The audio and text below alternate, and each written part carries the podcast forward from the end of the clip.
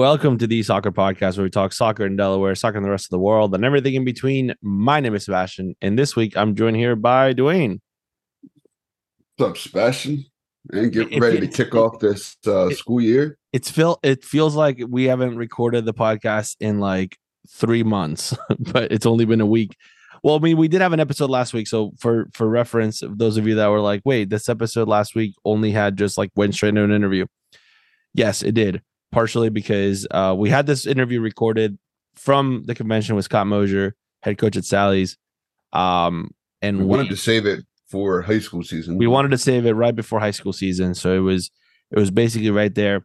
Um, but but between Dwayne and I being very busy last week, we like honestly, I ran out of time, or I ran out of the ability to prioritize being able to actually sit down for twenty minutes or thirty minutes to record the podcast. So it was just the easiest thing to do, which is literally just put the interview out. Hey, I went to a wedding for a former Delaware Gatorade Player of the Year for soccer. There you go. Boom, there you go. Yeah. So I didn't. I was working. Um, I was in the middle of preseason. Um, Preseason, man. How's preseason going? so yeah, so Odessa soccer, Odessa boys soccer preseason, uh, second week is done out of three. So no practice today. Boys are off today. Uh, we're back at it on Monday when we go play Milford. Um, get a three day weekend. give them a three day weekend. Uh, well, tomorrow we're doing some volunteering. We're doing some good for the community. Uh, we'll, we'll, we'll Mandatory volunteer. no, not mandatory. Absolutely not mandatory. Uh, we will be at the uh, Odessa Fire Company, which is legitimately around the corner from our from our school. Uh, we're gonna be out there washing some trucks and helping helping the Odessa Fire Company out. So uh, shout out to Chief Wilson for for uh, for all the communication and and allowing our boys to to come out there and uh, and help out. Um, Fire. it- it's a volunteer fire company. It's a volunteer fire company, man. So I feel like it's it's good to to be able to support the people that if worst case scenario something does happen, those are the guys that are coming out. Those are those are the the uh, the men and women that are coming out and helping us out. So High uh, pressure fire hoses, baby. so we're we're gonna be out there. I don't know what we're doing. Uh, I I you know I just told them we wanted to come out and volunteer and help out. So I don't know if we're you know they got. You know they're they're they're going mudding with the fire truck right before whatever they're doing, uh. But we'll be out there. We'll be out there. I'm bringing, I'm I'm bringing the I'm bringing I'm bringing the kids as well, my kids. Uh, so you never know. Maybe Ethan might might take the fire truck for a joyride. Yeah, I mean that's that's pretty sweet. What I will say is, I think I told you this already, but you got to come down to the fire school next year when they have the That's Day in the yes. Boots event. Yes. um fire schools right down here in dover and and for for put into context like for we talk about fire safety fire prevention all that stuff they this is where the fire companies in delaware train and i think there's even some outside people like some pennsylvania maryland people that come over and Yeah. and dude the stuff they have set up there and the stuff that you see them go through on a daily basis is kind of crazy you get to see it up close Yeah. like from So- a training perspective Yeah, yeah, for sure. So yeah, so um, so yeah, we're we give them a three week, three day. We've been doing two days for the last like week and a half. Uh, so you know, Tuesday play day, we played on Saturday, so it's it. We felt like it was the right time to give him some time off. Uh, we'll be back at it on Tuesday, and we'll close out the week Tuesday, Wednesday, Thursday training, and then Friday off, and then we come back to school that next week. So, you can Uh, play against one of my players on tuesday uh, oh, for Milford. I guess you can get a waiver to play high school soccer a year early. Really Apparently, interesting. Okay. got a waiver. I was like, wait, hold on. Like, this doesn't mathematically make sense. He Yeah. like a waiver. Okay. waiver. All right, wave, I wave, not- waiver, waiver in. Waiver in. Hey, listen. When you got a kid that shows up, you have a fitness test at seven thirty. Practice over at seven thirty. A fitness test from seven thirty to eight. He messages you and says he can't get there because the team had a scrimmage or something, and he shows up just for the fitness test. Got a dog. Got got got a dog. There you go. Uh, well, speaking of speaking of your team, well, let's let's jump into our interview. Uh, and see who who we brought on the podcast today for for an interview, which has been uh, which is pretty fun. All right, so we'll we'll go to that now. All right, Dwayne. Uh, I'm gonna let you lead this because this is uh yeah, it's, it's my Is it- wheelhouse. this is your wheelhouse. These are I mean, even though I know that the, the two guys we're interviewing, uh this is uh this is your your new your new adventure uh that you started recently that we've talked about before. So so I'm gonna Hey, let I you, got my- let you take over. I was able to get my technical director on the podcast. Let's just put it like that. It's that's an upset right there, right? Listen for for the for the three years that we've had this podcast, we were never never able to get our previous technical director on the podcast. So you already you're already a step ahead. We're already a step ahead. We're making moves already. But um, yeah, on the podcast today we have you know technical director and um, your title is hold on, uh, executive director for Route One Sports, Josh Tucker, and then we've got vice chairman of Route One Sports and director of coaching, RJ Dina. How you guys doing? Pretty good, man. Happy to be here with you guys. Feel like it's been a long time coming. yeah. Oh, it has uh, trust us. Yeah, it's definitely a not long easy time getting coming. guests. Um so so Josh, this is uh you've you've now beaten you've beaten Chad Reed at being on the podcast. Uh Probably the only time I've beaten Chad in my life. So we'll, we'll- take Small it where we- um Chad Chad was in an episode like next to us while we recorded it, but refused to be on the on the episode. So um so so now you've you've beaten him. So uh all right, let's uh let's let's talk about Route One and let's talk about DFA and and where where the crossover is and where the differences are. So uh Josh, I'll let you let you start. So what what is Route One and how did it start and what are you guys doing? So uh, Route One is uh, is our nonprofit youth sports entity. Um, we have a couple different um, different organizations that operate underneath of that um, that kind of provide different services and opportunities uh, to the to the Kent and Sussex County community. So uh, the first the first branch that we offer are our camp summer camps. Um, we ran I think seven uh, summer camps this this past summer. Two at Sussex Academy, uh, one at Caesar Rodney, uh, one at Lake Forest, and we had a couple couple local camps at the uh, at the turf complex for high school and middle school age and elementary school age kids. Um, the the second facet is the Delaware Football Academy, which is our travel club, uh, which is run out of the turf complex as well as Sussex Academy. Um, and then our third our third branch is um, like our winter training, um, kind of like a recreational grassroots um, introductory program, like a select program, as some organizations would call it um, just providing a segue between the recreational programs um, for those players looking to make the jump into the into the travel program. Um, so we uh, we came to fruition uh, in the fall of 23 um, is kind of when it started, and we recognized that there is a large um, difference in income and availability and opportunity uh, both in Kent and Sussex County, and and because um, because of that that difference. Um, we just felt like there was more that could be done. Um, obviously, you know, when we talk about U.S. soccer, we talk about the play to pay to play model, right? And how how much how so much talent um, doesn't get the opportunity or or doesn't even get to make make it on the radar in, in terms of of competitive soccer, um, let alone on the grassroots level as well. Um, I think something that a lot of people don't realize is, you know, even though some of the program fees here locally are you know a hundred bucks for for a season i mean that's a that's a that's a utility bill that's a grocery bill for families and it's not it's not necessarily you know a, a you know requirement for them to to have an opportunity to play. You know what i mean? It's more so if they can afford it they can but there's many they can't.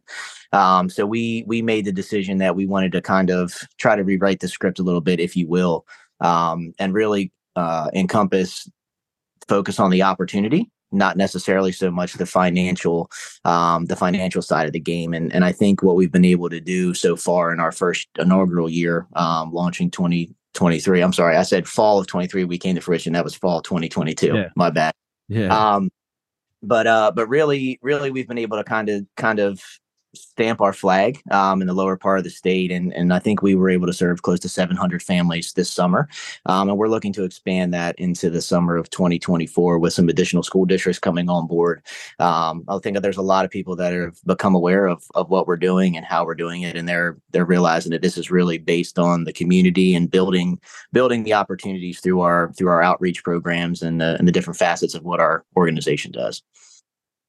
um it, it's super important that i think you end up with the staff that you have and even even going through your board, right? You got Zach Hearn and Kyle Wheatley on board as well. Um, so you you have a local tie into the community, right? And obviously that's a that's a huge part of it. Um, why why Kent County and Sussex County? I guess would be the the, the biggest question. Well, I think I think obviously geographically it makes the most sense for us. Um, and and you know, as you kind of look at the staff and and you know, obviously Kyle, Dwayne, and myself, um, you know, we're we're Dover Oh, High. baby. Oh, uh, we play all day, every day. Um, and you know, when we look back historically at you know at, at you know CDSA back in the day was the was the Central Delaware Soccer Association. Yeah. Uh, you know, I was a product of it. Um, you know, Kyle Wheatley was, so is Dwayne. I mean, we see the importance of it. RJ, RJ was down at CSA for a short spell. Um, you know, he had ties to to Delaware Union. I think it was MOT Soccer Club back in the day. Uh, maybe when RJ played, but you know, we as the local as the local soccer guys, we understand the value and the importance of of the pro- programming that we're going to provide, um, and who better to figure out solutions to the marketplaces that we grew up in and we really have we really have a true education of what what our marketplaces and our communities how they operate the logistics of that and and who better to try to try to lead that lead that change than guys that were products and are, are fully vested in these in these communities. I think i think it just made sense as we looked at the group as as pieces just kind of started falling into place. Um and ironically like you know dwayne obviously i've known dwayne for forever um but just the timing for him to kind of come on board as all of this was was really starting to really take off um you know, it just seemed like the timing just made sense. The personnel that came on board and the and the staff that were reaching out to get involved and and kind of got wind of what we were doing. It it really just it really just snowballed to a little bit bigger, I think, than what we originally had um, had planned in our in our first preliminary meeting. So, um, you know, we're we're community guys. We love our communities. We want to see these kids have better opportunities than we had, and and we're going to make that happen no matter what. No, Um, RJ, what does this? What does this mean from a from a high school perspective? There's a there's a few high school coaches within your staff, right? You got you got you, uh, Toe uh, is in there as well. Uh, DC's doing some some of the summer summer camp things as well. So, what does that mean from a high school perspective, and and how does that help your pathway, whether it's Dover, CR, Sussex Academy, and even the other schools in the, in the area? Yeah, so I mean, from a high school standpoint, now we we have local programming uh, that that is at a competitive level, and we can essentially have players from you know whatever it is middle school level that you know if they're in the the Kent County area now they're playing club soccer at a competitive level at a younger age. They go to their high school programs. Now they're competing at at a much higher level. And one of the things, like when I first came down um, to Sussex Academy and, and into the Sussex County area. That there's so much talent here that that just that there isn't enough programming for them or programming at an affordable cost. That uh, you know what we have been able to provide. We've reached you know over 500 kids at the club level for at least tryouts, um, just based on the locations of you know our site at Sussex Academy and at the Delaware Turf now we're just providing opportunities for these kids to be playing all year round. You know, with my girls programming specifically, you know, we had a great year in this past uh, spring season, but only like four of my players have been playing club soccer you know the entire fall and winter timeframe now with this this new club what we've been able to do the location of training sites for you know 50% of the high school girls age groups I've got now instead of four club players for for specifically my high school team, I'm going to have over 10. And that's significant in terms Yeah. of opportunities, allowing these kids to play all year round. It just makes them better soccer players. You know, coaching up north, playing up north, um, in, Delaware, there's a lot more club opportunities for these kids to be playing. And so historically, it's been the, the northern schools that have dominated Delaware high school soccer. And just being now in the Henlopen Conference for at least you know almost four years now, the teams down here are competitive, but you can tell that they've just never had structured coaching other than three months out of the year. So if we can tap into you know the talent and provide year-round club training and different programming uh, of all different levels you know that is affordable at the same time. I think that from a high school standpoint you're going to see the south start to really catch up to those teams up north and and start to dominate. I mean one of the glaring statistics that you know we looked at last year um, from boys and girls soccer. The teams that are making the tournament now almost a 50 50 split from the North and the South. 20 teams make the Delaware High School um, state tournament at the Division One and Division Two level, and we had 10 teams just from the Henlopen Conference, which is all the Southern schools. Yeah. That's significant and now, if we can provide an opportunity for them to get the same amount of time training throughout the fall, throughout the winter, those off seasons for girls in high school, boys, so- boys and girls soccer, I mean, you're going to watch as Delaware High School becomes an extremely competitive um, environment, and you know the the scores that that often you see in the first couple of rounds of the state tournament that you know are kind of significant blowouts or, or whatever the case may be like that that's going to lessen to where it was extremely competitive when we were in um, like when Dwayne and I were in high school and when, when you know Josh was in high school you know where those games were very competitive. There was one state tournament. With the division 1 and 2 split over the years I think that it's been pretty lopsided but I think the competitive level has and will significantly change um, you know, because we're providing more opportunities and, and a, an opportunity to play at a competitive level year round.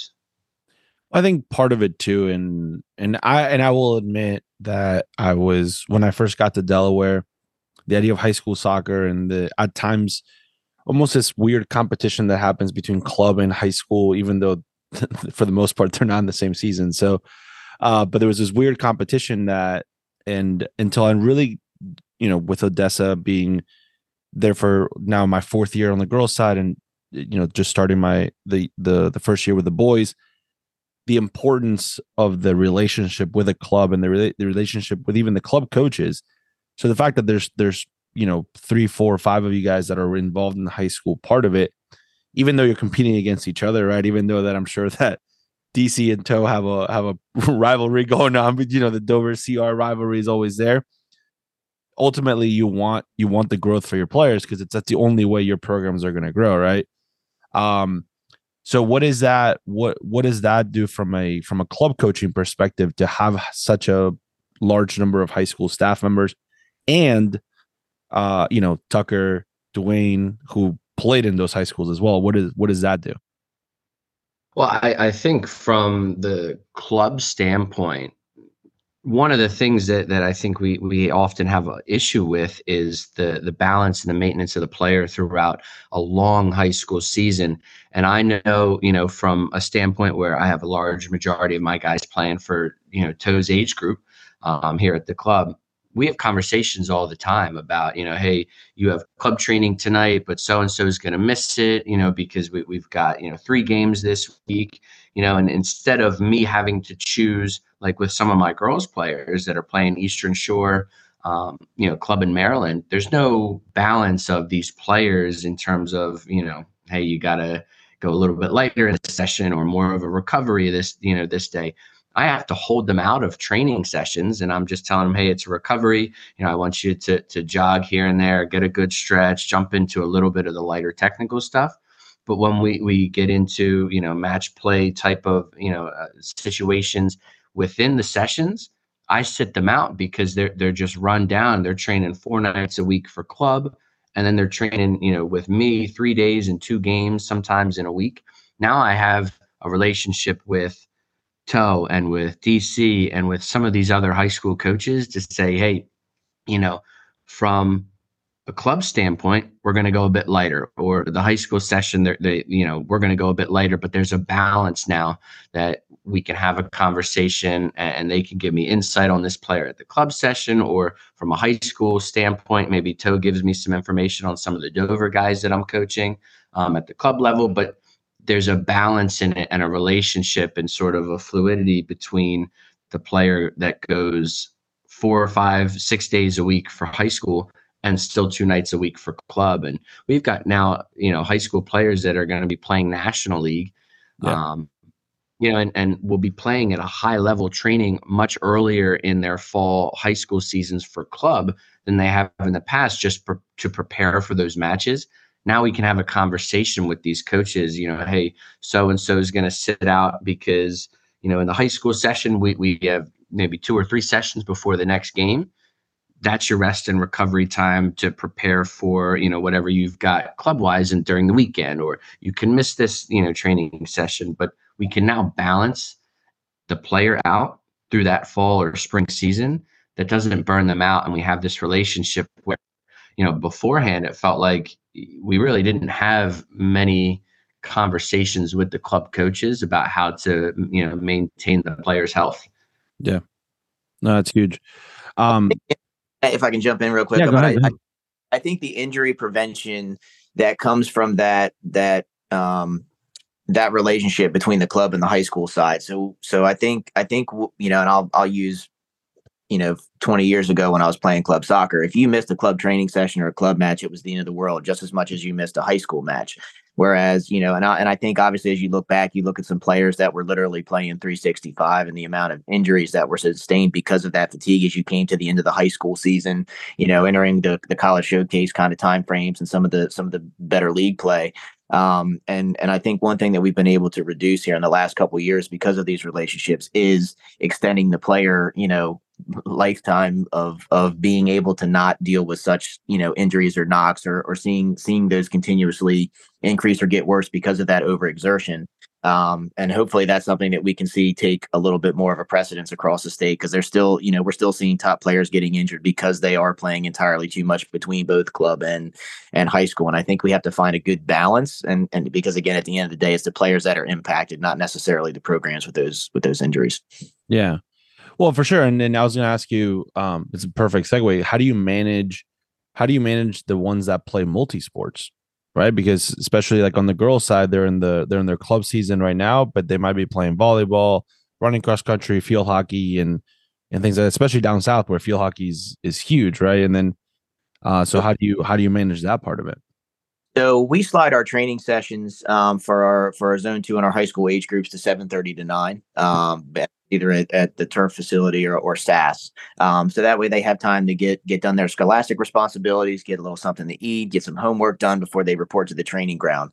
Um, but really, it comes down to you know just like we talked about the communication between the club coaches and the high school coaches. It comes down to the communication between the coaches and the parents and the players to understand expectations and the and managing the workload um, across multiple facets. And I think um, you know, Delaware, it seems like we have a lot of players that play a lot of different sports. Um, so just having those straightforward, candid conversations, you know, with the players and where, you know, where are they looking to go? So, you know, if we have a player that, you know, we know that they're going to be going to, to play collegiate field hockey, we know that before we before we go into the season. Um, and again, maybe that's a player that shows up once every two weeks until field hockey season's over. Then they dive into, you know, in the off season, kind of with both feet to, to push the development um, platform as high as they can while they're with us. Um, but it's really you got to get to know those players, and and for the most part, a, a lot of our a lot of our girls are, are focused on soccer, um, and we've been really fortunate to kind of rebuild the girls programs downstate. Um, I think currently right now we've got two high school high school girls age groups. Both Dwayne and RJ are running those those two teams, um, and we're really starting to fill back up on the zone one side to kind of rebuild from the from the COVID drop off because I think a lot of a, a lot of competition between the different sports really hurt the girls programs down here and i think we're slowly going to start seeing that that turn and and a lot of that i think is because we've just been open about hey listen if you're going to play multiple sports let's just have a conversation about where you are and what your focus needs to be and it seems like parents were kind of taken back that that was kind of our approach on on starting kind of starting that dialogue. And we're not like well what do you mean you can't show up to both training sessions a week? You you need to be here for soccer. You can't miss this for field hockey or cross country or volleyball or whatever that is. So i i, I just think setting setting the clear com, you know expectations and and level of involvement right out of the gate has been has just been massive on on on sorting that out. Yeah what a, especially what a, on the high school girls side. I mean like i feel like the high school girls side is probably the hardest season to manage just because girls soccer is in the spring, but then you know field hockey's in the fall, volleyball's in the fall, cross country's in the fall. So, and for boys soccer, it's, it's the opposite, right? If you go and play lacrosse or whatever, it's in the spring, so you can kind of balance each other out. But girls soccer, man, it's just it's so tough to balance. Well, but what a what a what what a concept, right? The idea of of actually communicating with your players and and and and, making sure or uh or accepting the fact that they're human beings and not just a number in the back of a jersey, right? Like it seems like it and Josh and I have definitely had this conversation for a long time about this idea that like it is about the idea of it knowing the individual players, right? It's it's not just uh the number and and I'd rather have you show up at 100% than you coming in every time at 50% because you're exhausted mentally and physically, right? Like um it does and and at the same time recognizing that um if you are going to if you are going to try to battle the idea of high school sports uh usually you're going to come on the losing end of it because high school sports are so important and the social aspect of it alone just you know you're just going to lose out on that especially if you got a senior uh you know they're they're they're definitely not missing anything their senior year of high school. Um yeah so um so let's talk about uh let's talk a little bit about the style of play. Dwayne dwayne dwayne have daily conversations and he he talks to me about his training sessions and things like that. So uh obviously i know dwayne as a coach but but what is his style of play? What if i come out and watch uh for example as an odp scout right uh what what am i going to see? What's what's the what's the dfa uh player look like to a certain extent um, we we play a, a, high energy, high work rate style of football. Um, you know, we want to we want to press higher up the field. We want to create uh, you know attacking opportunities as as high up the pitch as we possibly can. Um, but also with the recognition that we've got to utilize possession to to manage the game minutes. Also, you know, manage manage the other team a little bit.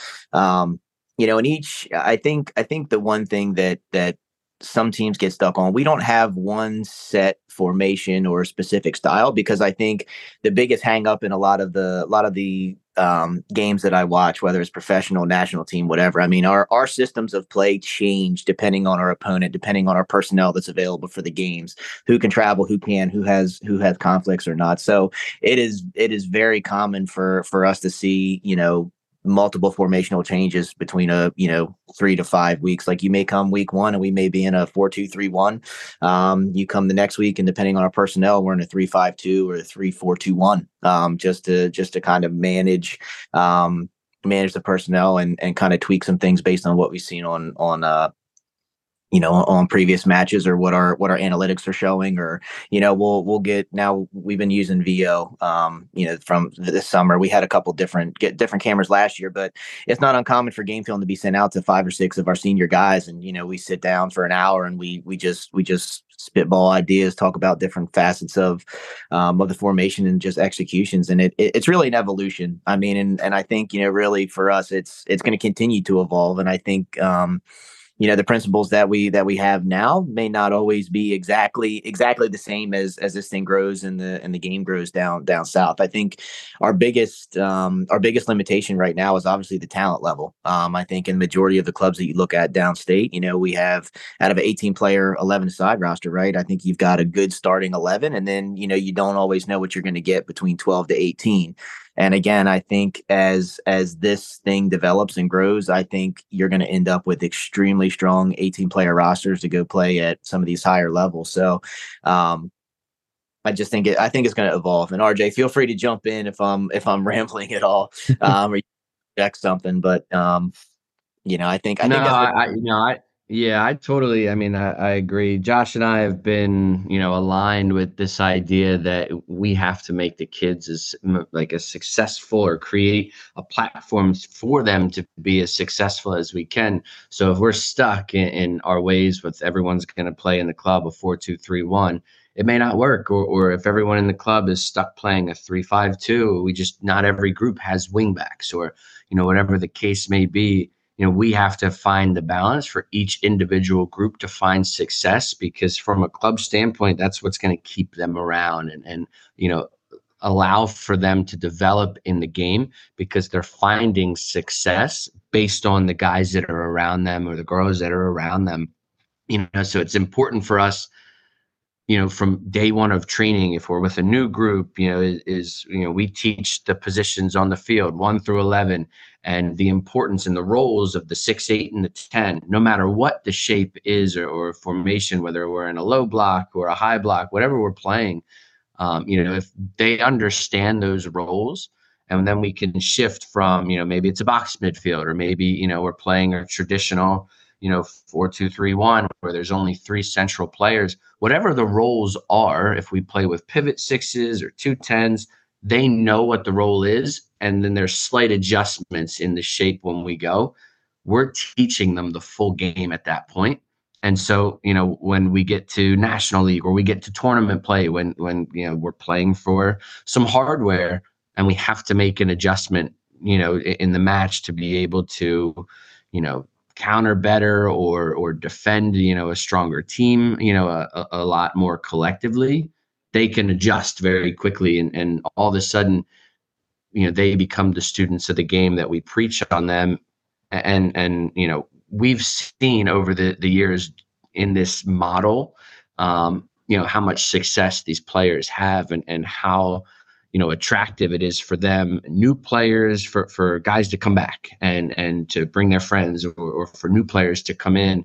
We, we've stuck by that and, and we've taught the game and, and often we can sit back and watch for, you know, periods of the match where they become the problem solvers and they adjust and, and they, you know, can adjust very quickly, and it it is allowed for us to excel on that platform. No, that's that's great, and I think obviously Dwayne Dwayne fits that that mentality too. I've coached with him for a long time, and this idea of like, hey, we started with four in the back, and all of a sudden we're playing a three six one, and we're literally telling them, we're literally saying, give them the ball, they'll give it back to us. Uh, I mean, I mean, I was talking to Tuck the other day, right, and we were talking about you know just styles of play, and we were like, we'll start off in a four three three, and end up in like a two four four or something like that, with our outside backs flying up the field, and hey, as long as we're creating opportunities, getting shots on goal, it is what it is, right? Like I think um we've kind of had the same teacher kind of introduce us to the game and introduce styles of play, and and I think it kind of translates, right? Yeah, he's starting. He's starting to four, pad, right? yeah, yeah, yeah. You start in a four three four three three, and all of a sudden you're in a three six one. there you go. It, it, makes sense. So RJ, I mean, you talked about you dropped National League a couple times, and you know people might not know what the National League is, and know that you know there's a four letter word ECNL that always pops up, or MLS Next, or you know the former PRCL. What's the National League? National League is what the highest level uh, of the EDP right now, and and it allows for our players to be competing, you know, on a, a national stage in their region, and then compete, um, you know, when they win that to go, you know, what to regionals, and then on from there. It's just the highest level of competition that we can provide for the kids that have been playing in you know their league and have been winning each tier that they've gone up in so you know, we have three age groups now that that are or and have worked their way through um, each of these sort of lower tiers winning you know finding success winning um, and each year they win the league they get promoted and now we've got three age groups that are competing um, you know against some of the best clubs in the country it's awesome. And the USYS model, um, from that standpoint, I think does a really good job of of having. Sometimes it can be confusing, as Dwayne mentioned, this idea of ECNL, MLS Next, of like, what is the pathway? What is, and I think USYS in general does a really good job of saying like, here's the steps. You go from here to there to there to there to there.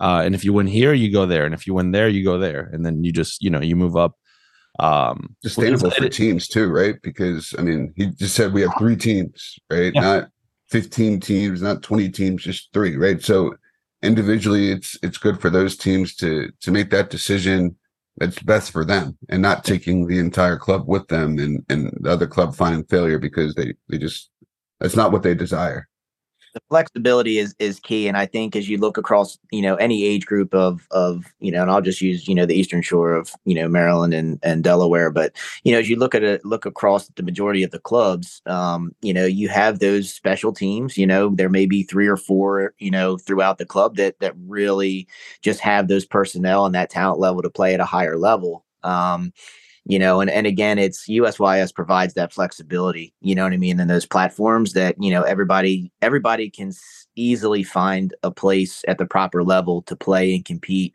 um you know and grow and i and I, and for us that's that's the model that works the best um you know, I think it manages the travel expenses. I mean, we talk about we talk about the financial, you know, restrictions that that we deal with, you know, consistently in youth soccer. And you know again there's there's families if they they can't necessarily afford to pay club fees or um, you know tournament fees how can we expect families to pay you know ten thousand dollars a year in travel expenses to go to regional and national events. So USYS, the, the formula that they've that they've got, and they've been consistent. I mean, whether it was you know the DAs or the you know the ECNL, now the MLS Next, USYS has always consistently provided that platform and that opportunity. And I and I think that consistency is is vital for organizations such as ours to you know to to stair step. You know, hopefully in three years we've got seven, eight teams that are that are playing in the national league. But th- but that consistency I think is key, especially for organizations in a, in a similar situation as as us with with population and and obviously financial restrictions. Yeah, well, and I think it's also this idea that even though there's a lot of players in Delaware, it still feels like it always that doesn't feel like it's ever it's never enough. Uh, yep. so so when you get this idea where you're as a whole entire club or on the girls side or the boys side, you're locked into this one thing, and and we've all seen it, right? Especially with the birth year change, you see it where there's there's birth years that uh, across the entire state, for example, either are just slightly more talented at times than other birth years, or there's just for whatever reason more of them. You know, there's yep. just there's just birth years that just have a lot of players, and and and there's birth years where you're like, oh man, like I remember, uh, I remember in uh, Tucker used to coach in this age group too. The 04 girls age group was for whatever reason like the lightest age group ever. Like there was ne- there was a lot of 05s, there was a lot of 03s. In 04s, there was nobody. It's like yep. there was no girls born in 2004 in the state of Delaware. uh, it was it was it was legitimate. I think there was only a, a like true 04 teams. I think there might have been only like two across the entire state. Yeah, and I think that was after a couple or different organizations merged. Yeah. Just girls, they just sent girls to other ones just to create a team so yes. they had to play. play. Yeah, so you're talking about the entire state only had like 40 girls that were all born in the same birth year. So now you're trying to get them to compete. And the ability to even get the top 18 together is already hard enough as it is. So um, so yeah, I think I think it, it does provide the ability to to as you said, EDP has so many levels within it, so it, it allows you to find the right the right balance between challenge and success. Um 2007 had a lot of boys, man. I'll tell you that. Yeah. I don't know. I don't know what happened in 04 with the girls, but the boys in 07, man, there's a million of them. 2006 World Cup. I, I guess so because there's all born in 2007. 2007 boys in Delaware. I don't, don't know about the rest don't of the they world. Say, don't they say that like usually nine months after the World Cup, whoever wins the World Cup ends up with a influx of of, of kids if we're yeah. the country? Like there's a research done on the fact that like like I think it was France that they did the research on like when France in 98 won the World Cup, there was a bunch of kids born 99 uh, That's great. brother was born in '99. That was, that was, Tucker's. That was Tucker's team. you got some French background in you doing? I do. You know, my cousin played in the 90 or 98 uh, World right. Cup. Yeah, right? that's right. There you go. Um, so, uh, what is the what is the relationship, RJ, between you and Dwayne, for example, where you two are coaching in the same in the same uh, you're coaching two of the same teams within the same birth year? Two high school girls. So what is that relationship across the board in general between having two coaches coaching together or coaching two separate teams within the same birth year or group? Yeah, so I mean, our relationship, we're going to talk all the time about you know what the strengths and weaknesses are of the group and how you maybe our sessions will differ or how they'll be the same. Um, but but overall, it's just constant communication. We've told players because when when you go and separate teams and you say here's a, an A team, here's a B team, you know you, you have sort of some you know B team families that want to make sure that there's a, a, chance for them to get back up and play on that A team. So our communication is going to be okay. You have you know maybe your top 15 out of 18 on the roster. Um, you know, for that A team, and maybe there's a bottom three. And the conversation with those families is there's a chance that you know there's some B team players that can come up and play, and then there's a chance that some of those A team players can go down. Um, you know, so when you have an A and a B team, um, two different teams in the same age group, or you know whatever the case may be, you know, our relationship has to be you know a, a, constant communication so that you know we're doing what's best for the players and we're making sure that you know we are developing the players. We're moving them to compete at a higher level if they deserve to be there, or putting them maybe down to a level that is more realistic for them to find success because ultimately that's what you know we, we have to do you know as coaches is create a platform for these players to find success so you know we're going to talk a lot this fall um, you know, and into the winter about, you know, where our groups are at and, and how we're coaching them, what style are we going to play, what benefits the team, you know, and is there a fluidity for the players to move up or down and not fall behind, even if, you know, we have a, a you know, player on the B team that deserves to play with the A group, you know, we have to be on the same page about how we're coaching, what style we're playing, so that you know those players can just move from one team to the next and not fall down a step. You know, it's kind of how we do with, with the JV and varsity at the high school level, where I, have got those top JV players that are training and playing at a high level with their JV kids. Well, if my JV coach is doing and preaching the same things that I'm doing at the varsity level, then we can move those players up. It's going to be the same case between you know Dwayne and myself. And I mean, Dwayne, correct me if I'm wrong, but you know, we we plan on having plenty of conversations throughout this fall about where the players are at and how we're coaching them. Yeah, I mean, I think the benefit that the kids get in that age group is that they have two experienced coaches, right? Like it's not I think sometimes Absolutely. when you get into an A B situation, sometimes it's a newer coach, you know, or sometimes it's a less experienced coach. You get two experienced coaches that have coached in the age group. You got a high school a coach that coaches in high school, so he can relate things to the high school game. Um, so I think yeah, like a lot of uh, a lot of collaboration, a lot of communication will help you know benefit the kids in general on, on you know just how to develop. Because ultimately, our goal is to in February to send these kids off into their high school programs and have them earn a spot on their varsity teams or have them competing for minutes and just improving based on their previous season. So I mean, that's the goal. That's the end goal, right? So just keyword is development. Um, Josh, before we wrap up, you got you got at least three. Is it is there more than three high schools that like three high school coaches? I know you have Sussex Academy, CR, and Dover. Are there? Am I missing any coaches that are coaching in any other schools? Uh, we have Zach Hearn, who's he's the assistant varsity boys coach um, at Lake Forest, and he's okay. also the head for the girls at Lake.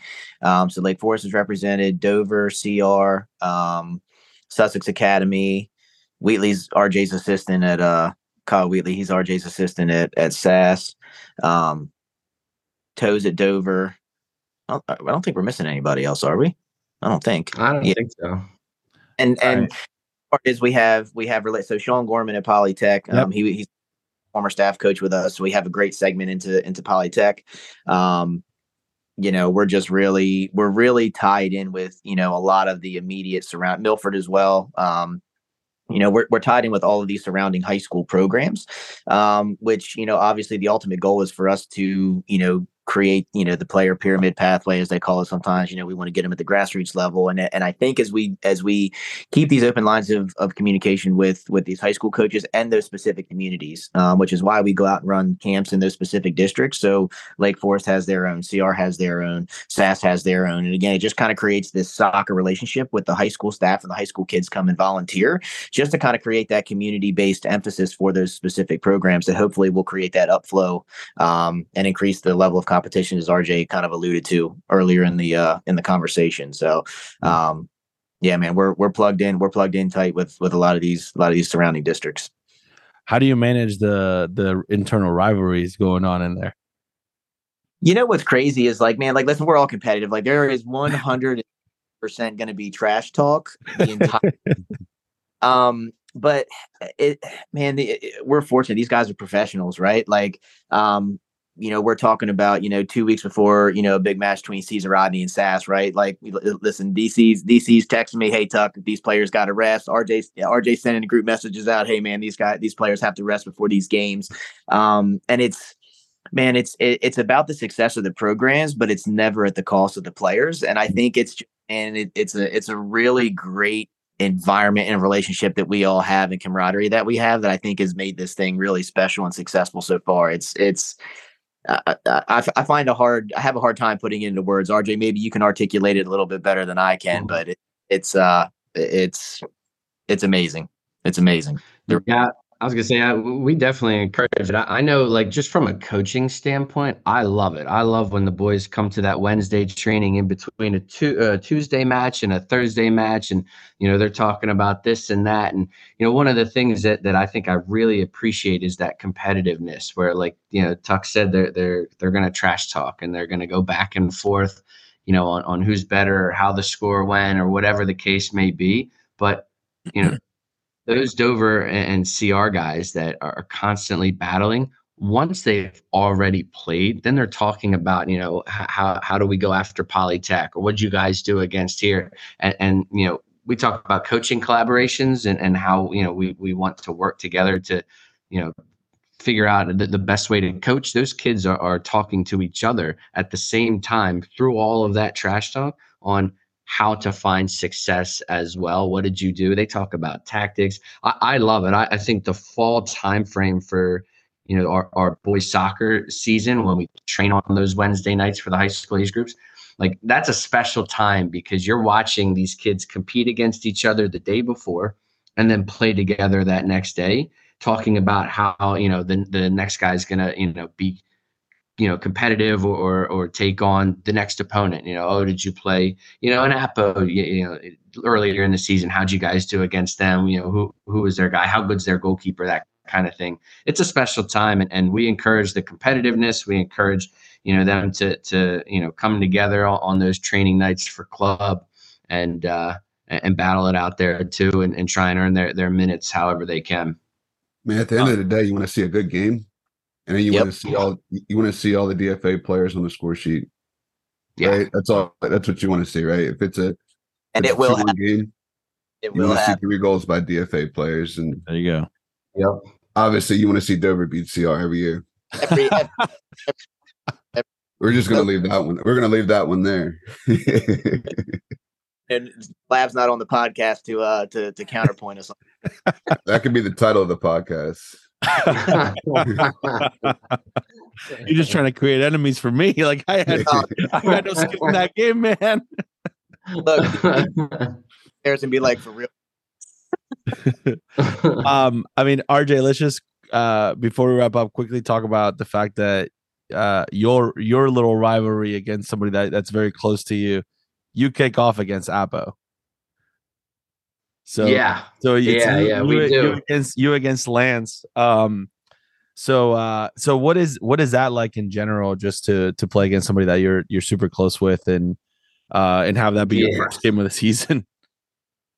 Yeah, well, I'll tell you what. I, I, think we've been talking about it being the first game of the season since he got hired for for the girls back in you know whatever it was February or January um, about when the boys would be playing each other and, and you know when we would be you know matching up. You know, we, we talk about the girls and then the boys, but you know, Lance is one of my closest friends, and you know, we he just held a play day. Um, yeah. you know, whatever day it was last week, and um, you know, he's calling me up before the play day. You know, when are you going to play your your top guys? When are you going to play your you know second guys? And we have that conversation. He's like, listen, I'm playing my top guys these days or these games and, and I want you to come watch, you know, give you a chance to watch my top group play and, and, you know, scout or whatever the case may be. But what it comes down to is, you know, I'm playing my top guys and, and he's on my bench and we're just talking tactics. He, he's, you know, uh, one of my closest friends and one of the guys that like I'm calling after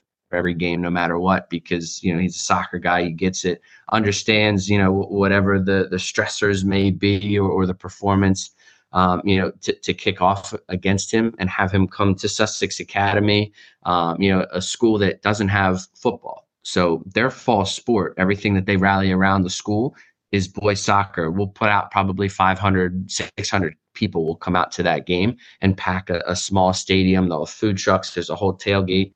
And for it to be Lance, I know that they're going to be prepared. Uh, they're going to be well coached. And, you know, my guys are going to be ready and they're hungry this year. And I think that if Lance had a strong team at, at Caravel the last two years, and the, the level of competition from him to, to myself was not equal, if you will.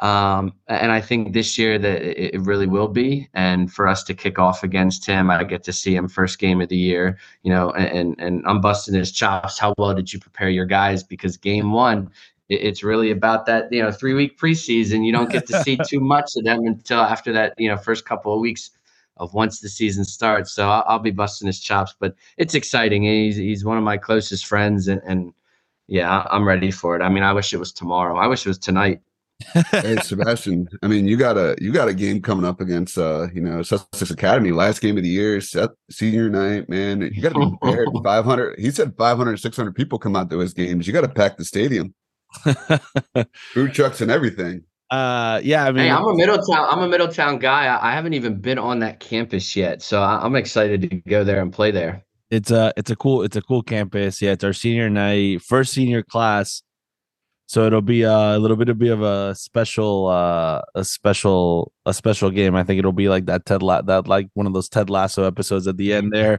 where they're all crying right before the game starts. So um yeah, I mean I think it'll be I think it'll be fun. I mean I think it, it's uh we've we've been talking about this with the boys about you know why we want people to come out to our games and and what we want them to see and the excitement of it and I think um I think that's what high school sports does, right? I think it's the idea that, especially for for that first senior night for us.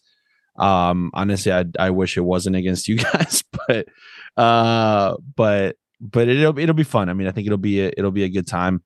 Um, you know, it'll be my first senior night coaching as a head coach. I was in the Middletown senior night last year, but this will be my first my first senior night as a head coach, and um, and you know, it's just hopefully I'm as prepared as I can be before the and listen, best case scenario at that point when we meet each other for game 14 of our season, uh, we're both in the playoffs and the game means we can take it. yeah, we're both locked in, right? Yeah, yeah that is in. we're both, locked, we're both locked in, and that's uh that's that that'll be that'll be the best case scenario right there. So um so the emotions can don't have to be that much. Yeah, listen, that was us last year. We last game of the year, we're down one nothing at halftime. We have to win to get in, and it's like, well, you know, what are you made of at halftime? There's no tactical talk. You you know, it's yeah. about how much heart you got to to come back and and you know get the job done.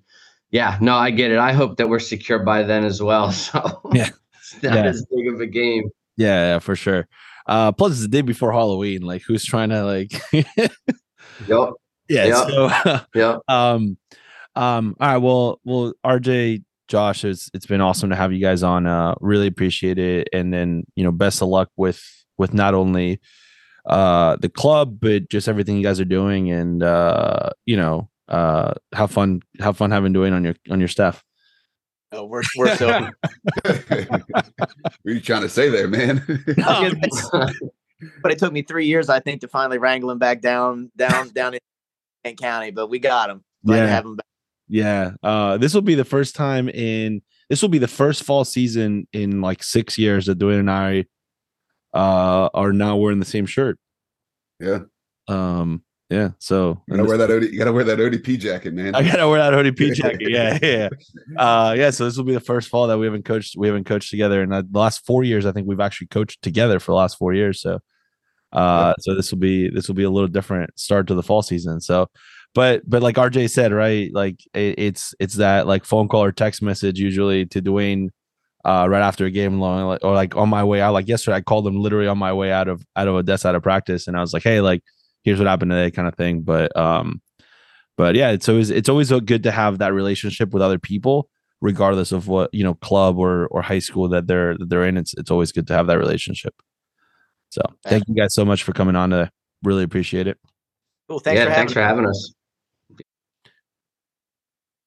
All right, Dwayne. What a super busy week in uh soccer in the United States.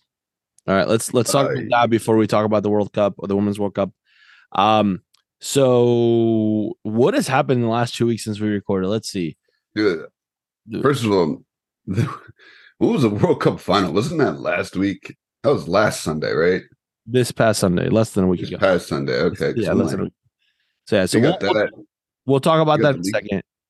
Got the Leagues Cup about, final. Let's talk about the Leagues Cup, right? So uh the last time we recorded, uh we had we were going to the Inter Miami Philadelphia Union game potentially.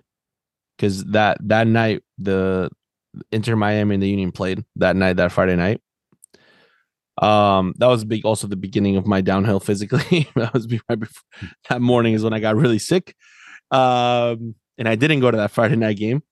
Uh, but the Union, the Union won. The Union got to the semifinals uh, against Inter Miami. Um, and and Messi came to Philadelphia. Um, and I will say it is it has since changed. Uh, it has changed since then.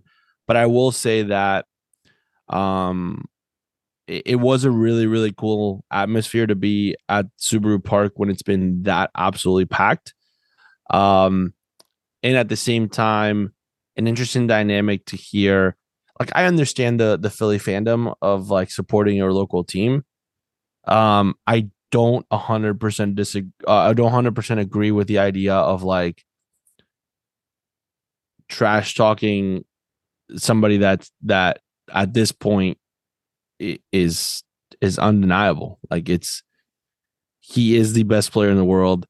Uh, he has now done it everywhere he's gone, including the MLS. Um, what, what has he done in MLS? What do you mean? How what has he done with the MLS? He hasn't he hasn't played in MLS yet. Uh, technically, has not played in an MLS game. he's played in the Leagues Cup. He's playing the uh the Europe. He has not played a single MLS game. He has not played a single MLS Cup and uh, MLS game. And according to some room some rumors, he may not play in an MLS game uh this weekend. Yeah, rest some rumors that he might not be traveling to, to New York to play the Red Bulls, which would suck for those people that went, to, went and bought those Red Bull tickets for like seven hundred dollars. Yeah, because nobody looking... expected Miami to have this many games in a month. Yeah, he's played eight games in a month. Yeah, literally. Um, um, but I mean, for the Red Bulls fan, they're probably looking at the NYCFC tickets right now and saying, "When you guys play Miami." Yeah, yeah. But uh so yeah, so to basically a shout out to the the guy that uh that left a little early um wearing an Eagles jersey to the Union game right in front of me that kept yelling Messi sucks and as soon as Messi scored the longest goal on, of his career um had nothing to say. Night Andre Blake. Yeah. So I was like, um you know the movie American Sniper? Yes. He was like the Argentinian sniper. Yeah, there you go. Um, so then from there, uh, from there, Inter Miami goes to play um, Nashville. Nashville in the no, no, oh, sorry, yeah, the Leagues Cup final. Yeah, Nashville in the in the Leagues Cup final. Um, and again, just Messi doing Messi things, and then MPKs. Uh, Drake Callender comes up massive. Um, the goal he, and the save. He's got to he's got to be the number one for the U.S. man at this point. Just just put him in. Um, he no one's played this many games. No, he's a he's a goalkeeper with the most amount of games. He is. He's, I mean, I he's, that, American um, goalkeeper with the most. He looks good. I mean, he he got called into camp for the Nations League, the the Concacaf Nations League final, right? And that's kind of the first time a lot of people heard his name. And then you're like, well, he plays. I know I was like, well, he plays on the worst team, so he's probably is getting a look because they're getting so many goals scored on him that all he is is probably saving everything. And then, um, and then uh, on uh, on Wednesday, uh, Inter Miami played uh, Cincinnati in the U.S. Open Cup semifinal. Uh, saved them, and Cincinnati goes up two nothing. Um, then it was then it was two one then it was 3 1. Um, and then Messi in the last five minutes basically placed two passes to Campana's head that were like it might as well he might as well just walked it to his head and just dropped it on top of his head. Um, they were just that special. And then again, Drake Callender comes up big, uh, and Cremaschi seals the deal. Kid, that kid is kid's good. good. Kid's good. That so kid. they'll play. So they'll play Houston uh, in the final um, this week. I don't know. But it's, it is in Miami or next week. It might be actually it might not be this time. It might be in a little bit. Uh, but they they, they are going to play that in Miami. Um, so Miami will Salt Lake lost. Yep. Yeah, so Houston won. Um, so yeah, I mean that's been the the uh, well the ups the other upside is is that the Union they did beat Monterrey, um, and are in the We'll be Champions playing Champions League football. Champions League football next year. So um, it'll be it'll be really good. Yeah, I mean, I think for um, I mean, dude, that kid Cremaschi's good. Yes, He's like for someone to get cut out of the the Miami Academy that brought back and brought back, and then like almost went to I don't know almost how you- decided to almost decided to go to the college pathway that the MLS offers. Right, Um, but I mean, like, dude, him, like, he's been the best. Him and Jack McGlynn have been the two best young midfield midfielders in MLS that I've been able to see. I mean, there's probably some other names that I've probably missed just not being able to watch them all the time, but like Yeah. those two right there, that's like those are two teenagers that can play. Like that's the thing too. Like they're teenagers, like they can and they Yeah, can 18. play 90 minutes and fit in there. Like Miami almost looked lost without him. without him on the field. Yeah. like it's kind of crazy to say that about like an 18, 19 year old. But yeah, No, it's been good. Um, so yeah, it'll be it'll be interesting to see what now Messi does when when they have to play in a now you're Well, playing for points, which is hasn't been Well- something they've had to do. That's the I think that's the big thing, right? So you look back to what they went to PKs with Dallas, maybe, Mm, or they end up beating Dallas in, in regular time. no, they went to PKs against Dallas against Dallas. So you go to PKs with Dallas, you go to PKs with Cincinnati, right? So Nashville. in Nashville, right? So those are three games that they didn't quote unquote win in regular time. And I think the hard part for Miami now is in a regular season game, you get a point. They got a lot of ground to catch up being at the bottom of the table. A lot of people don't. I mean, you got to kind of remind people of that. Like, sure, they they've gone eight and zero since Messi's gotten there, but they've got a lot of ground to catch ninth place. Yeah, I mean, right now, right now they're sitting at the bottom of the bottom of the table. They're down there like pretty down 18 there. points. 18, yeah, 18 Yeah. points. Chicago's got 32 points. So I mean, again, you're still you're sitting um 14 points behind. You got to win those games too. Like you can't. I don't know that they can really afford a lot of ties. You can't really drop points if they want to go to the playoffs. The upside, the upside, I think for Inter Miami is that your your schedule, um, in this half of the season, you end up playing. So you play, um, so you, You don't have to play the Union play- anymore. So you played Red Bulls, right? So you played Red Bulls, which is which is good because that's a that's a direct competitor to your ability to get into the playoffs. Right? The Red Bulls are sitting at 29 points. They're trying to get in the playoffs. So it's a direct competitor that you can take points away from. Those are the like when you call them six point games kind of thing. Yeah, There's a six point game. Um, you play Nashville. Boom. That's a that's a direct competitor. Then you play LAFC and Sporting Kansas City coming out of the West Coast, um, or the Western Conference. So that's a little bit of a difference. Um, but then you play. You still got to play Atlanta, which again is sitting at 38 points. They're in the they're in the seventh seed right now, but you know things change. So that's a direct competitor. Then you play Toronto, uh, who is just as bad as you from a from a points perspective right now. So it's a huge game for you to win. Then you play uh, Orlando, um, which is towards the top of the league. Um, but again, rivalry game. a rivalry game. Then the inter, then the the um, U.S. O- U.S. Open Cup final, which is going to be September 27th. Uh, So- which is also isn't that the day that they rescheduled the Union game for? Yeah, it's Wednesday. Yeah, it's Wednesday. So, but like you got to think about that, right? Like you got now you throw a final into like this. Well, so you play Orlando before you play the final, and then you play NYCFC three days later. So how do you ma- like those could potentially be three really like So NYCFC, who's also down this year. Then you play Chicago, who is right now in the ninth seed. That's a guy. That's a team you're trying to catch. Then you play Cincinnati, who's at the top of the league. Um, and then you play Charlotte, who is towards the bottom as well. So realistically, out of your all of your games that you have left, so right now Inter Miami in the MLS has one, two, four, six, eight, 10, 11 games left. Out of the 11 games, nine of them are against East Coast or East uh East Conference opponents. And you gotta So- hope you gotta hope for teams to drop points because you gotta get into that nine seed to get into that play-in game, right? Yes.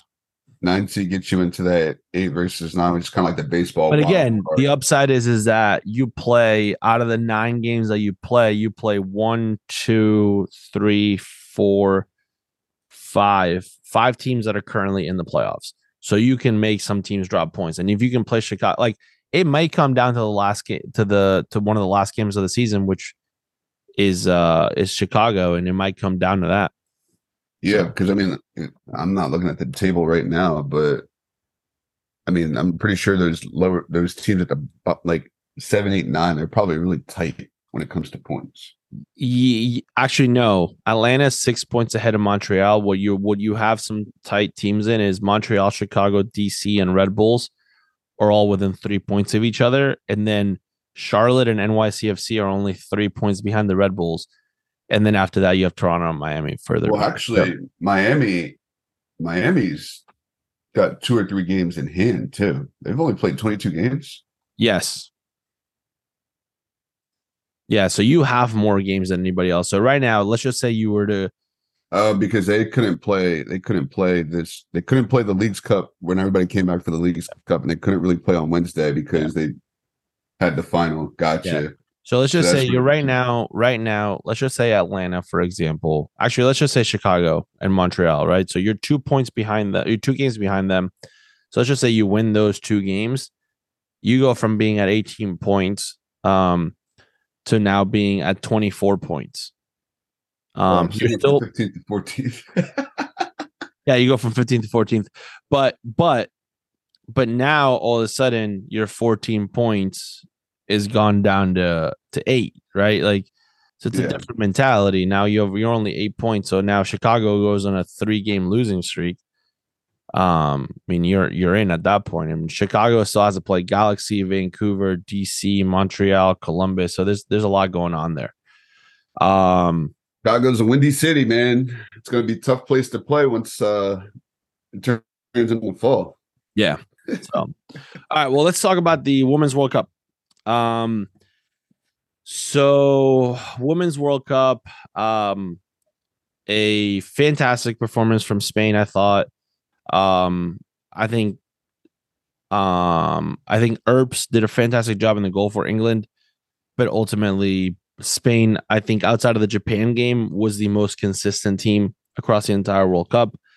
Um, I thought they were super dominant in and even the way they played um against England. I just think it's just really good style of play. Uh it suits them, possession, not really like just being super sure of what they're doing in their um with the ball. And that's with Alexia Putellas still not hundred percent and barely like getting very limited minutes. So now so I'm super happy for Spain. I think that's fantastic considering two years ago they didn't really have a standard league that no, they've they've made. I mean, from the last World Cup, they've made strides, massive, massive. like massive strides. Um, unfortunate that the entire World Cup, or Women's World Cup, or the Spain win has been tainted by uh, Luis Rubiales, uh, who is the president of the Royal Spanish Football Federation, uh, for being an absolute moron and an idiot. Um, for deciding that it, he thought it would be appropriate to. I already when I was watching it, I was like, this is weird. Like this guy's out there just like flat out like kissing the players on the cheek like super aggressively and like multiple kisses and then grabs Jenni Hermoso and like gives her a kiss on the lips. Like, what are you doing, man? Like, in what world do you think that's okay?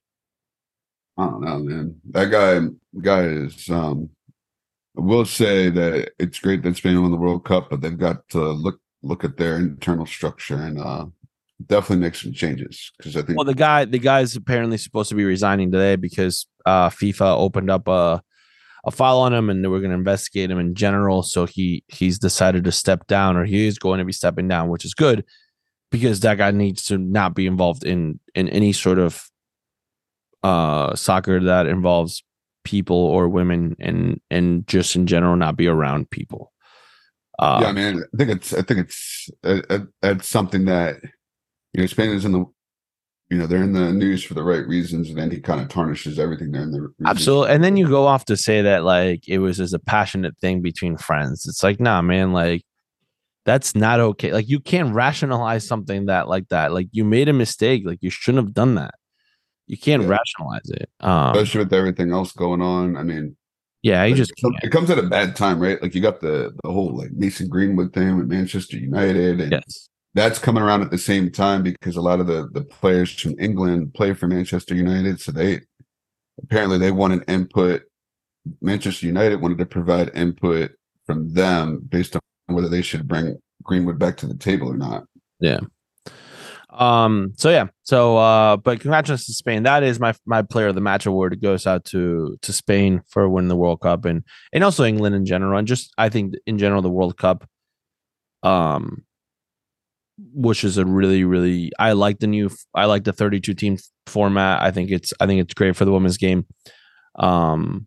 So it's it's fantastic that we had a, it was a very successful World Cup in my opinion.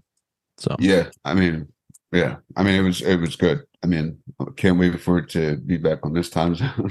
yeah, I know. there was no It was so Mhm. inconsistent too because there was even di- different time zones between New Zealand and Australia that were that were tough. Um, so Yeah, sometimes and- and games other- five, sometimes at four, sometimes at three. Well, the other part where it was, you know, they were guesstimating when the U.S. was going to play, they expecting Yeah. to win the group. So instead of playing at like ten o'clock our time, they were playing at like four a.m. Like that's the tough part. It's great. It, it's great, but that's always the tough. I mean, I guess it's the tough part for anybody, anywhere, depending on where the World Cup is. But Yeah. um, now looking forward to the next one. Yeah. in the right time zone. Um, Well, more more friendlier. I'll be four years older. I might not be going to bed like two a.m. anymore. um, who's your player of the match? player of the match gonna go out to my my young bulls, the DFA 2010 boys. Um, responded well with the fitness test. Um, so put it into context. Wanted to do a fitness test last Monday, which is supposed to be our first day of training. Thunderstorms. And I was going to do it on Tuesday. Thunderstorms. Did it on Wednesday. Wednesday, I think was a little bit. It was the obviously the hottest day, just because there was no storms, no cloud cover. Um, and, and I think the heat really like kind of hit them from Yeah. running the Manchester United's, you know, running 10 sprints, 10 100 yard sprints and, and, uh, basically 10 minutes, getting a three minute break and then going into the, um, the timing portion of it where you got to get down in a certain amount of time and come back in a certain amount of time. Um, so we ran it again on Wednesday, Wednesday night when it was a little bit cooler and they responded, uh, really well. had Good. five kids actually complete the entire test, which was, which is good. It's good. It's really good. They, a lot of them met the threshold, which was good. Um, but I had five kids really push themselves. Should have been six. One of the knuckleheads didn't realize that you had to run it three times at the end. so he was over there, dude's over there celebrating, and the other kids are still running. He's like, "Oh wait, I was supposed to run it two more times." I was like, Come on, man. Five other kids heard the Figured it out. instructions. You're over there, thought you won the gold medal or something. Um, yeah. All right. Well, on this day in soccer history, um, I got I got two for you. Uh, one, uh, one's a little more personal. So August twenty fifth, twenty eleven, uh, my wife and I started dating officially. Uh, so Dude, I saw that on Facebook. I said, man, I felt like you already had an anniversary this year because you said you had my wedding anniversary. My wedding anniversary. Yeah, you're one of them people that I feel like you have two birthdays a year, two anniversaries a year, but your birthday's in like November. Mine's in November. Yeah. I don't know why. I think it's at the beginning of the year. It's No, weird. No, it's got one of weird birthdays. Yeah. Um, your birthday's I have a birthday in November. I have a pretty yeah, you're one of popular, that have like two. It feels like you have two birthdays. It feels I have like a pretty popular birthday. Um, a lot of people have my birthday. Um, so yeah, so uh, August twenty fifth, twenty eleven. So um, again, I think without without that happening, I don't know that this podcast exists because I wouldn't be in Delaware. So, uh, so a lot of a lot of it is owed to that. Um, August 25th, 2011 was probably getting killed in preseason. um, all right, and then August twenty fifth, nineteen twenty eight. Dwayne, Damn. is that your uh, birthday? That the day you were born? 1928 uh arsenal uh, who at the time were playing Division One of the Football League, was playing against Sheffield Wednesday, and Chelsea, who at the time were playing Division Two of the Football League. Um, Division Two this year. uh, was playing against Swansea. Uh, it was the first, uh, the first football league teams to have numbers, um, on the back of their jer- their shirts. Uh, so Arsenal and Chelsea, um, were were the first two to have numbers in the back of their jerseys to help identify players. Sweet. Now look at us now. Look at us now, man. Now we fight for numbers. Um, Yeah, I mean, you got you still got um. Who am I thinking of? Um, Balde from Barcelona is still waiting for his contract to be registered so he can change numbers. Yeah. Yep. Now we got a number system. Yeah, and back in those days, I think you still had like if you go back through some of the like the World Cups in the 70s and the 80s, um, the jerseys were actually assigned by uh Position. no, they were by assigned by last name. Hmm. So your number, your number was was in accordance to where you fell in the alphabetical order. So you know, A's were had the lower numbers, and you know Z's had the higher numbers. So Change my Um, last name so I can get my number. And then before that it was before that it was uh it was by position so only numbers 1 through 11 could start so you would actually swap jerseys every game you wouldn't be consistently having the same number You still see some countries do that from time to time. International games that like international friendlies, I should say. Not that I think the international friendlies are getting phased out. Yeah. Which Yeah. is a shame. it is um all right the You Germany, Mexico tickets. huh You get Germany, Mexico tickets. germany mexico? Yeah, you didn't get that email. no i didn't get that email. I mean i might have. I may have overlooked it this week. The Union, the, the Germany and Mexico are playing in Philly in oh. October, oh. And we got a we got a nice little discount. oh okay. I might have to check that out. Is that at Subaru Park or is gonna it be- at yeah, the at the gonna be a link? late game. was it a Linc at the Linc or is it at a Linc, yeah. oh it's a far drive That's the crazy part. I I did think it was further when I was coming from Penn's Landing to the game on Sunday. I was like, oh, it's only twenty minutes. Yeah. kind of nice. um yeah, Penn's Landing is a new spot before the games. okay um. All right. So uh the Dan Simmons Fair Play of the Week award. Um my goes mine goes out to um to the Odessa boys.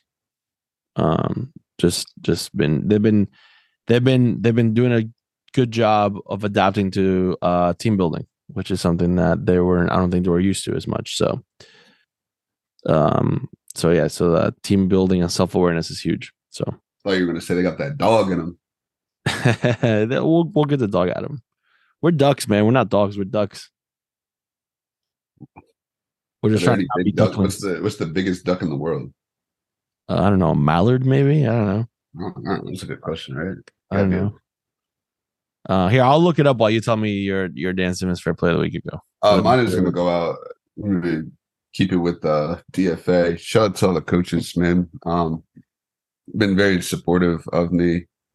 Uh, make it a point to to just welcome me and then reach out. You know, I had a couple. I had a coach um, who actually coached my cousin in basketball growing up. Um, reach out to me. He was like, "Yo, I need that fitness test that you were running." he said, "I." He said, "You, you know, just nothing but kind words." Had another coach say, "I see you move that fitness test, so I have to practice." trying to get that dog. And I was like, oh, yeah, I'm trying to find that dog and, and my players. So just a lot of the coaches have been very supportive and just welcoming. So that's always good. Um, it's taking notice. Good. Um, largest duck in the world, uh, Muscovy duck, Yeah, that's a, I'm looking at him. Uh, Wayne, 15, 15 pounds. It's a big 15 pound duck.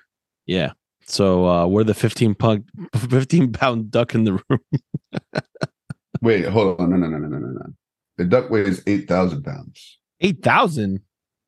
Yeah, he was just in Maryland. 8,000? Yeah, this Muscovy. Doing 8,000 pounds? Oh, you're talking about the real duck and not the rubber duck. The rubber duck? No, I don't want a rubber duck. Oh, No one, no one cares about a giant rubber oh duck. here's the no, sorry. The way my Google was set up, it said number one largest duck, Muscovy.